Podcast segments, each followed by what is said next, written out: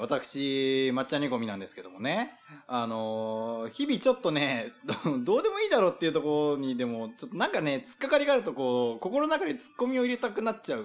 生活をしておりまして、この間もですね、地元のスーパーにちょっと買い物を車で行きまして、車止めて、ス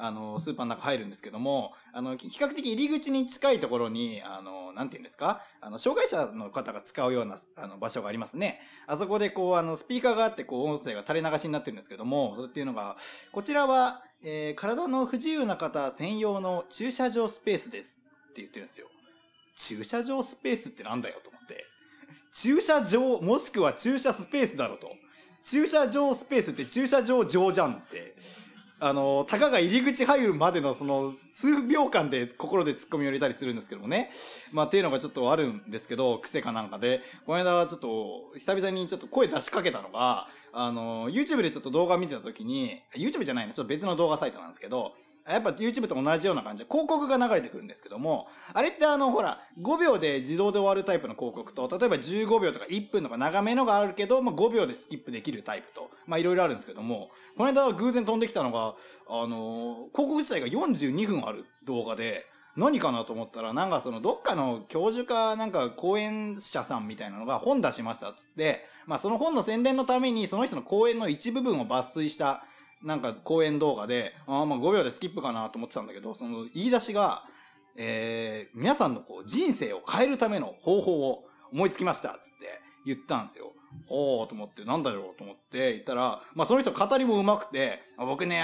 だらだら言って最後に結論みたいなの嫌いで、最初にもう結論ズバッと言っちゃいます。3つポイントあるんですけど、まあ、でもね、これ3つ聞いたからって皆さん帰らないでくださいね、なんつって、あはは、つって、つかみも OK か、と思って、なんだろう、大きな3つポイント、と思って聞いてたら、まずやっぱ皆さんね、環境、いろいろね、職場とか、家庭環境とか、周りご近所とか、いろいろ問題あると思いますけども、やっぱこういうの変えたいなっていう、環境変えたいなって思ったらね、変えればいいこと、大きく3つ。まず1つ目、これ一番重要って何かなと思って、まあ、生活習慣とか、僕の気持ちとかね、そういうの言うのかなと思ったら、まず1つ目、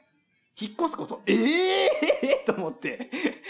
引っ越しちゃうのと思って。いや、自分の環境変えたいんだから、積極的に変えろよと思って。引っ越したら逃げじゃんと思って。あ、それが重要なんかいと思って、それ聞いた時点で、まあ5分ぐらいなんですけど、スキップを決めるっていうね。40分聞くことはやめたんですけども。ちょっとね、あれ、まあ、引っ越しも一つの手段かもしれないですけど、意外な答えが返ってきたんで、ちょっと突っ込み入れちゃったんですけども。まあ、そんなことがあって、ちょっと、テーマと関係ないんでね、ちょっと今、語っとこうと思って。テーマは今日嘘でございます。なんか先週ね、チャイさんもなんか引き出しがありそうな様子だったんで、ちょっと今日探ってみようと思っております。はい、まあいい感じでオープニング喋らせていただいたんで、自由にね、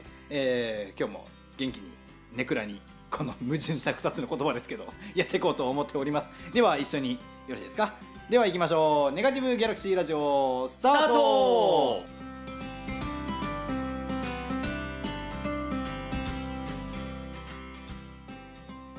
この番組は洗濯物の強い味方南ご覧のスポンサーの提供でお送りします。はい、というわけで改めましておはようございます、こんにちは、こんばんは、抹茶煮込みでございます。15回かなでよろしかったかな。はい、やっていこうと思っております。本日もね、ゲストの方をお迎えしておりますんで、その方と一緒に、放送をやっていきたいと思います。全日本、アマチュアパティシエ選手権大会新人賞を受賞されました白山チャイさんです。メレンゲが美味しいんだ。ドヘッダーじゃねえか。ドヘッダーじゃねえか。びっくりした。全然欲しくないやつが出てきた。いつもここはパス出してある程度相方が喋ってで、出した側は黙ってるもんなんですけど、ちょっとごめん、黙ってらんなかったわ。全然違うやつ出てきた。びっくりした。メレンゲとか生クリーム作ってやるの、存分になんか食べるみたいな、ガキが見る夢みたいなのあるじゃん。ああ、わかるけど、それを存分に叶えちゃう。わかるけど、もうちょっとパティシエ清潔感ないと。人様にケーキを食べてもらうんだからダメだよ。そうね、びっくりした。絶対今指チバチバしてたもんね。ダメだよ、そんな。びっくりした。お前てか話聞いてて思ったんだけど、何をここで2人の無駄話が始まった。ペコ今日なんかテーマを僕嘘っていうのさせてもらったんですけど、はい、先週の、まあ、僕らからすると数分前の様子を見てる感じ、うん、なんかチャイさんもチャイさんで引き出しをちょっと探ればいろいろ出てきそうな感じだったんでちょっと今日はねいつも本編も前に今ちょっともうちょっとだる語りをねするんですけども、ねうんまあ、ちょっともういきなし本編の方行こうかなと思うんですけども、うん、まあなんかでもちょっと引き出しをね今探ってんでしょ、はい、どこ入れたっけって今やってますね、いろんな引き出しも開けてるとこなんで、はいまあ、時間かかると思うんで、うんまあ、ちょっと僕から行きますけどもお願いします、はい、ねまあなんでしょうね決していい傾向ではないでしょうがなんかね、うん、案外うまいくっつけちゃうんですよ嘘があいや私はね君はうまいねなんか ねほら10回目にドラマ作りましたね、うん、僕ら、うんうんうん、片方がねうん、普通の感じで言ったことが全然嘘だっていう、うん、感じがねどうやらちょっとね、うん、まあ特技にしてくないですけども、うんうん、なんかできちゃうのがありまして、うんうん、まあとかがちょいちょいね冗談で日常で挟んだりもまあするはするんですけど、うんうん、まあねなんですけど、うん、まあそれをねちょっと大きいことで言うと、うん、まあ例えば家族とかにねうんうん、まあ本来今日は休みで家とかにいるって時に、うん、まあちょっとこう、うん、まあお金払って会う女の子のお店みたいなのがありますわなはいはいはいはい、うん、まあちょっとそういういかがわしいのもありますわな、うん、世の中にはな、ねうんまあ、ちょっとそういうとこに行きたいなと思った時に、はい、まあ親にそうは言えないですよ当然、はいはいはいはい、今日出かけるっていう時にね、はいはいはいはい、まあなんで、うん、まあちょっとこう明日さーっつって、うん、知り合いのほらフリーでカメラやってるやついるじゃんっつって、うん、あいつがさなんか現場足りないっつうからさでなんかちょっとだけだけど出るって言うからお金がね、うんまあ、ちょっと手伝い行ってこようかなと思って、うん、あそうなんだ行ってくればあオッケーオッケーだ帰りもちょっと遅いかもしれないけど、うん、あいいよいいよみたいな、うん、このザ日常会話の温度で言うんですけどまあ嘘なんですよねあそうね、で結構できちゃうんですけどそういうのがただ僕自身もちょっと嫌だなと思うのもあるんですけど、うん、これをね最近ねちょっと考えを一個変えてみたんですけど、まあ、僕がこういうことができるっていうのは、うん、まあなんか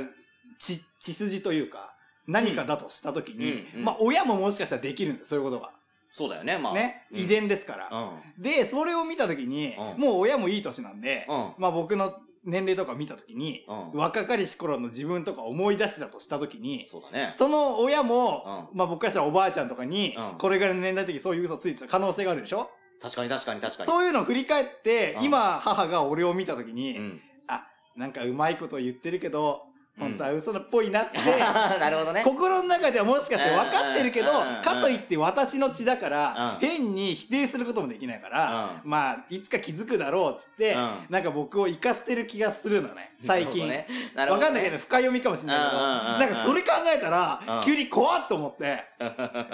なんか急に親の気持ちが分かって、ちょっとあかんわと思ってさ、なんかさ、うん、すごく面白いこと思い出したんだけどさ、なんすか。僕たちが初めて会った日を覚えてる、はいは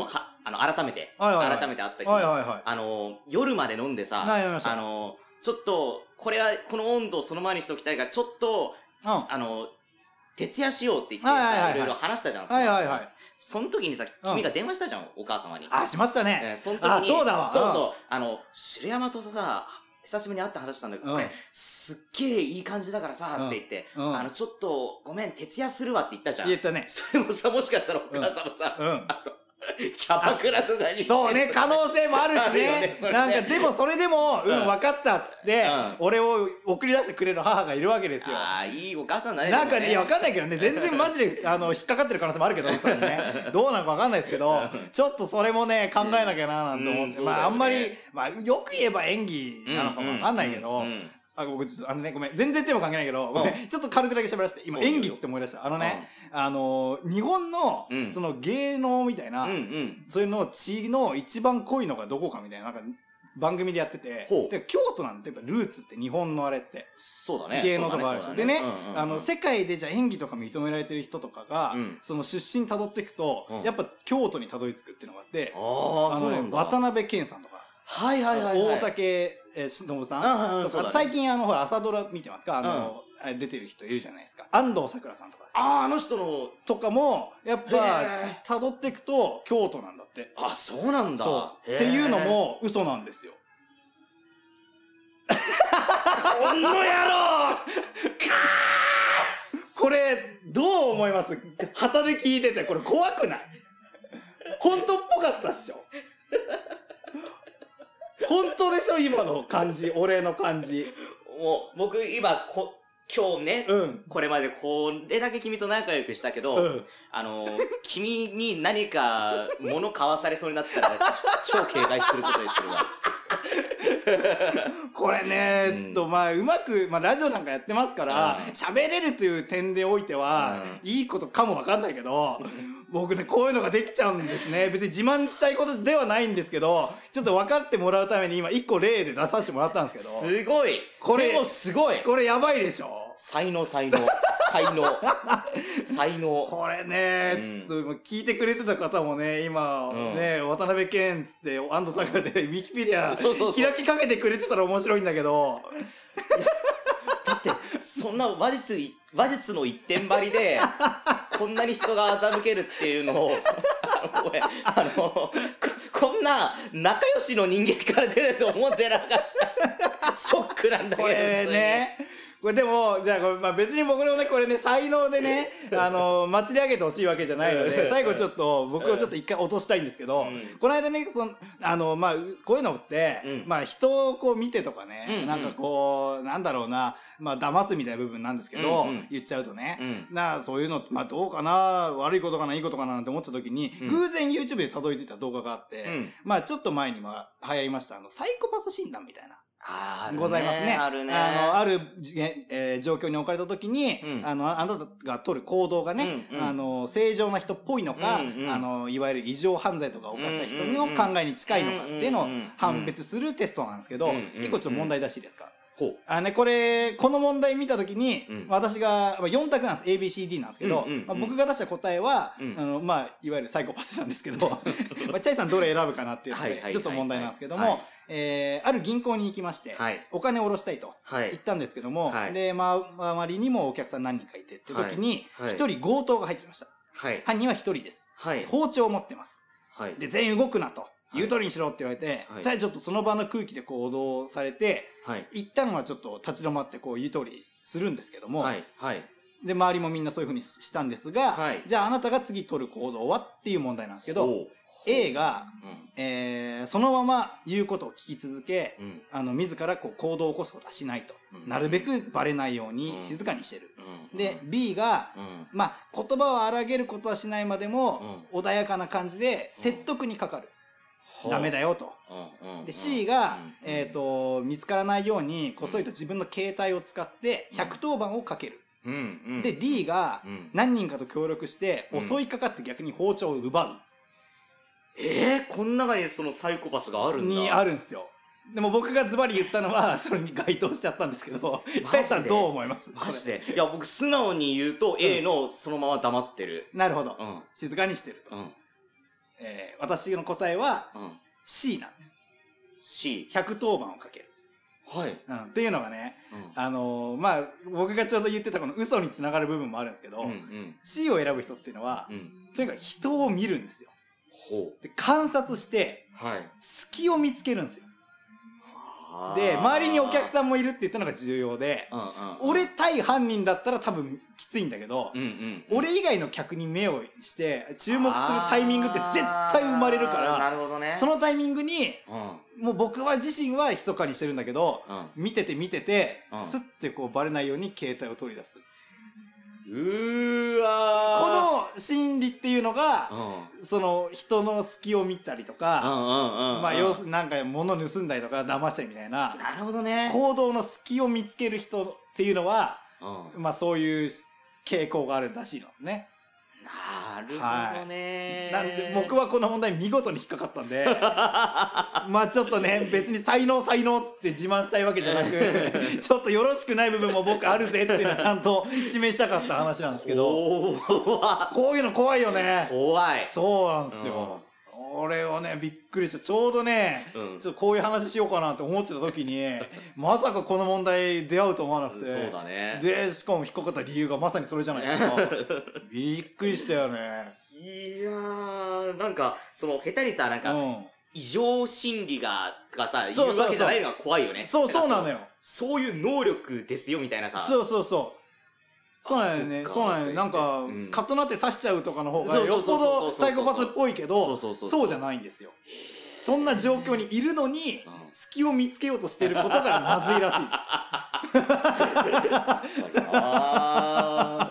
すげえな。ちょっとねこの辺のね話をしてみたくてね、今日は嘘っていうテーマを出したんですけど、まあ例えばこういうね問題をもう1個2個持ってきたりはしたんだけど、まあちょっとそっちを出すよりは、そろそろチャイさんの引き出しも開いたんじゃないかなとちょっと思ってるんですけど。そうね。どうですか？じゃあまあ軽めのからいこうか。どうぞ軽めのでいくとね、はい、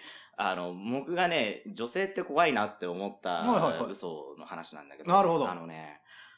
僕の友達って、僕自身は全然大したことないんだけど、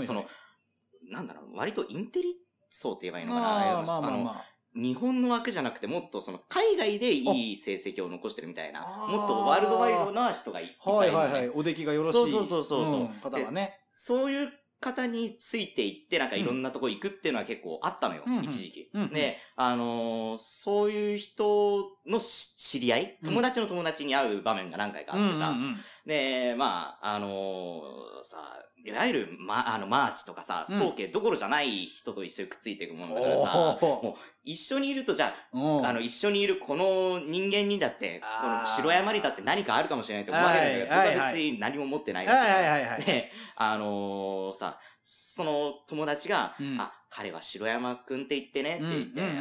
まあ、その人優しいから、その人なりに僕のことすごく褒めてはくれるんだけど、まあ、紹介するにあたって大学名とか言うわけさ。まあね。で、僕の大学でっていうようなラインのところだから。それをね、言われた時のね、友達の友達の女の子の反応とか見るとね、ちゃんと話してはいるの。目を見てんだけど、表情が死ぬの。あ、そうなんですね。わかりますよ。わかるよ。うわって思うのね。わかります。これが現実かみたいなさ。あなたとはことなかってこの終わればな。場がね。そう。何もことが起きないように自然に場が終わればいいやっていうね。そう。対処の仕方。ありますね。踏み込んでこないでね。別に。これ以上はね。凄まじく拒絶するわけじゃないけど。ないけどね。分かってますよね。踏み込んでこないでね。あなたのような、下の人間がねっていうようなのをね。グッて出すもんね。そういうのが厳しめな女の人って。それ自体を僕、非難は絶対できないと思うんだけど。しょうがないですからね。生き方の問題、価値観の問題なんかいいんだけど、怖いなって思って、女怖えって思ったの。怖いよね。女性の方がスラッとできますもんね、そういうのってね。そうね。まあ、生き方上手だからね、女の子の方がね。大人ですからね、女性の方が圧倒的にね。そういうのはありますけど。っていうのあったね。その嘘に触れて、どんどん、なんかね、人間不思議になりそうだったけども、僕にもいろんないい友達はいっぱいいるのでね、今隣にいる相方もそうですし、いろんな友達がいるので、まあ、それでいいんですけども、もう一個の嘘というと、これね、まあ僕歌うじゃないですか。カラオケとかもすっごい行くんですよ。で人からだけじゃなくて、もちろん、友達とのね、カラオケにもいっぱい行くんですけども、僕の周りはやっぱ、類は友を呼ぶと言いますか、やっぱ割と、こう、ロックが好きなね、人が多いんですよ。でね、みんな、こう、こぞって尾崎豊とか歌うのね、僕そんな尾崎豊知らないから、歌わないんだけど、みんな気もせずに、尾崎だの、ブルーハーツだの、まあ、もうちょっとライターのとこだけど、バンプとか、いっぱい歌うなって思うようなカラオケによく。まあ僕も、まあ、ロックは普通に好きだし、歌うんだけど、まあ、その友達のつながりの中である僕っていうと、サンボマスターを歌う人になってんのよ。仲間内ではな。まあ、そのロックの、流れから行って、僕はサンボマスター担当みたいな感じになってんのよ。で、まあ僕実際サンボマスターも好きだし、歌うとそれなりのものにはなると。いっぱい歌い込んでるから。それはいいんだけど、僕はどちらかというと、本当は、なんだろうな、結構、まあ根が本当にネガティブでネクラだから、なんて言うんだろうな、尾崎豊みたいに、まあ、クソったれな世の中にどんどんぶつかってこうみたいなよりは、どちらかというと、いや、辛いのは辛いって、っていう、わかるでしょ？なるほど。もう生きてるのが辛くてどうしようもない時は、ちゃんと痛い、苦しい、もう嫌だって言いたいなっていう人はね。わかる。すっごいわかる。そう。だから、時々、ボーカロイドとか、アニメとか、僕の好きなアーティストに七尾あかりさんっていう人いるんだけど、その人はまあボーカロイドの作曲家から提供された曲を歌うアーティストなんだけど、結構辛いものを辛いと言ったりとか、もう頑張れないとか、もう嫌だとかいうのを正直に歌うアーティストなのね。でも、この前、七尾あかりさんとか、ボーカロイドの、そういうちょっと暗めの、で暗めの曲を、そういう界隈の、そういうつながりの、友達の前で歌ったら、むっちゃ不機嫌になられて。あ、そうそんな顕著に出ます？うん。なんか、心機くせえなっていう風にコロって出て、まあちょっと機嫌が悪くなっちゃったの、相手が。あ、そうかい。だからもう、それ以来、もう完全に、サンボマスターの人だって僕は、今やってるんだけど、ね、そうだ。はい。部分的にはってか、それなりに正解なんだけど、でも、僕の根っこにある、ヒッってなってるところを、結局は出せてないっていう。なるほど。それは本当に僕なのかって時々思っちゃうみたいなね。そういう嘘。なるほど。そういう部分はね、ありますね。そう。ある。